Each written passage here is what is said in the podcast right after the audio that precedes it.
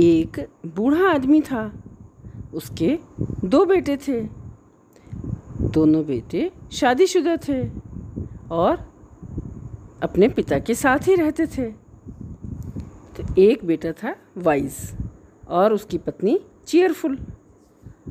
दूसरों की देखभाल करते, कड़ी मेहनत करते थे। लेकिन दूसरा बेटा फॉक्स और उसकी पत्नी एनवी आलसी और स्वार्थी थे। पूरे दिन घर में निठल्ले बैठे रहते थे और अपने सारे पैसे महँगी और मूर्खतापूर्ण चीज़ों पर खर्च करते थे। तो जब उनके पिता की मृत्यु हुई तो उन्होंने अपना घर और अपनी सारी दौलत फॉक्स को दे दी, क्योंकि उन्हें लगा कि फॉक्स ने उनके घर में देखभाल की थी, जबकि वाइज सुबह जल्दी घर से निकल जाता था और देर से घर वापस आता था। फॉक्स और एनवी एक आलसी और स्वार्थी जीवन जीते थे। कुछ दिनों बाद वाइज और चेयरफुल ने अपना सामान पीठ पर लादा और वे मैदान में एक झोंपड़ी बनाकर रहने लगे। मिट्टी खराब थी, इसलिए उन्होंने थोड़े से भोजन के लिए उन्हें सुबह से शाम तक काम करना पड़ता था। कड़ी मेहनत करनी पड़ती थी।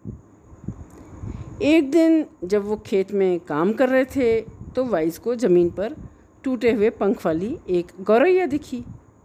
उसने गौरैया को अपने हाथों में उठाया और चेयरफुल ने चिड़िया के पंख की मलम पट्टी की।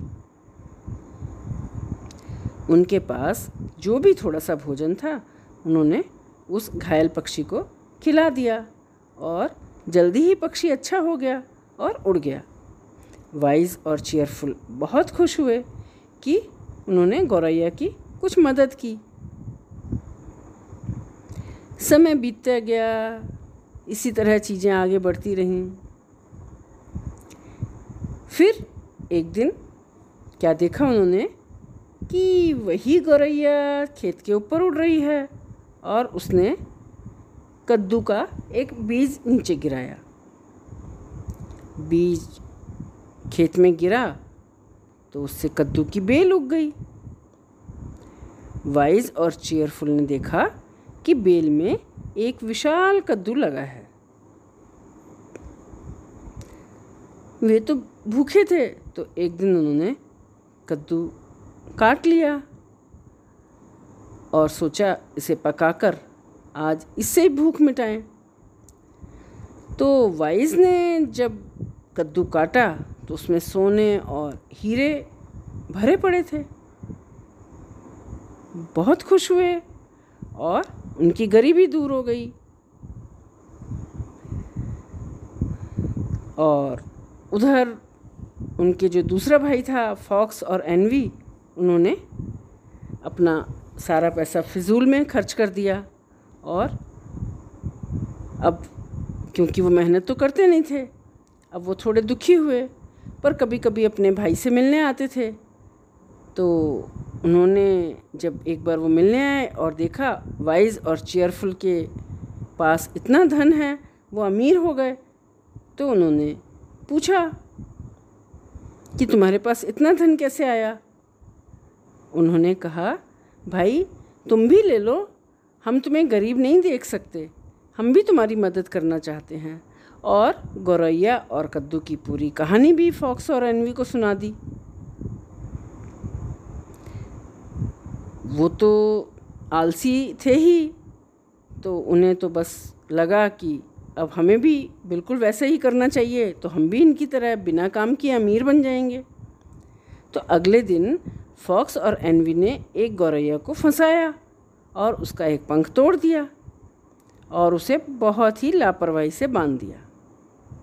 और गौरैया को उड़ा दिया। गौरैया बेचारी बड़ी मुश्किल से उड़ पाई, कुछ ही दूर धीरे धीरे और लेकिन उन लोगों का ध्यान गौरैया की तकलीफ़ पे तो था ही नहीं। उनका ध्यान तो आसमान पर था कि आसमान से गौरैया वापस आएगी और उनके लिए कद्दू का एक बीज लाएगी। हर रोज़ वो आसमान की तरफ़ देखते। कुछ दिनों के बाद गौरैया वापस आई और उसने उनके खेत के ऊपर भी उड़ान भरी और एक कद्दू का बीज गिराया। फिर क्या हुआ होगा बच्चों? वही जो खेत में बीज डालने से होता है। कद्दू की बेल बड़ी हुई और फॉक्स ने एक दिन कद्दू को काट लिया और सोचा, बस काटते ही इसमें सोना और हीरा हीरे मोती मिलेंगे। लेकिन जैसे ही उसने कद्दू को काटा, उसमें से सांप, बिच्छू, छिपकली निकले। तो क्या हुआ होगा? अगर आप किसी कद्दू को काटो और सांप, बिच्छू, छिपकली बाहर निकल आए एकदम से तो क्या होगा? सब छोड़कर भाग जाओगे, है ना? तो यही फॉक्स और एनवी ने किया। वो भी एकदम डर गए और सब छोड़ छाड़ के भागे बहुत तेज़ी से और उनके पीछे पीछे वो सांप और छिपकली भी उनका पीछा करते रहे तो वो खूब दूर भागकर चले गए और कभी वापस दिखाई नहीं दिए। लेकिन वाइज और चेयरफुल वहीं रहे और उनकी ज़िंदगी बहुत खुशहाल और लंबी रही। तो कैसी लगी कहानी? बताना। बाय।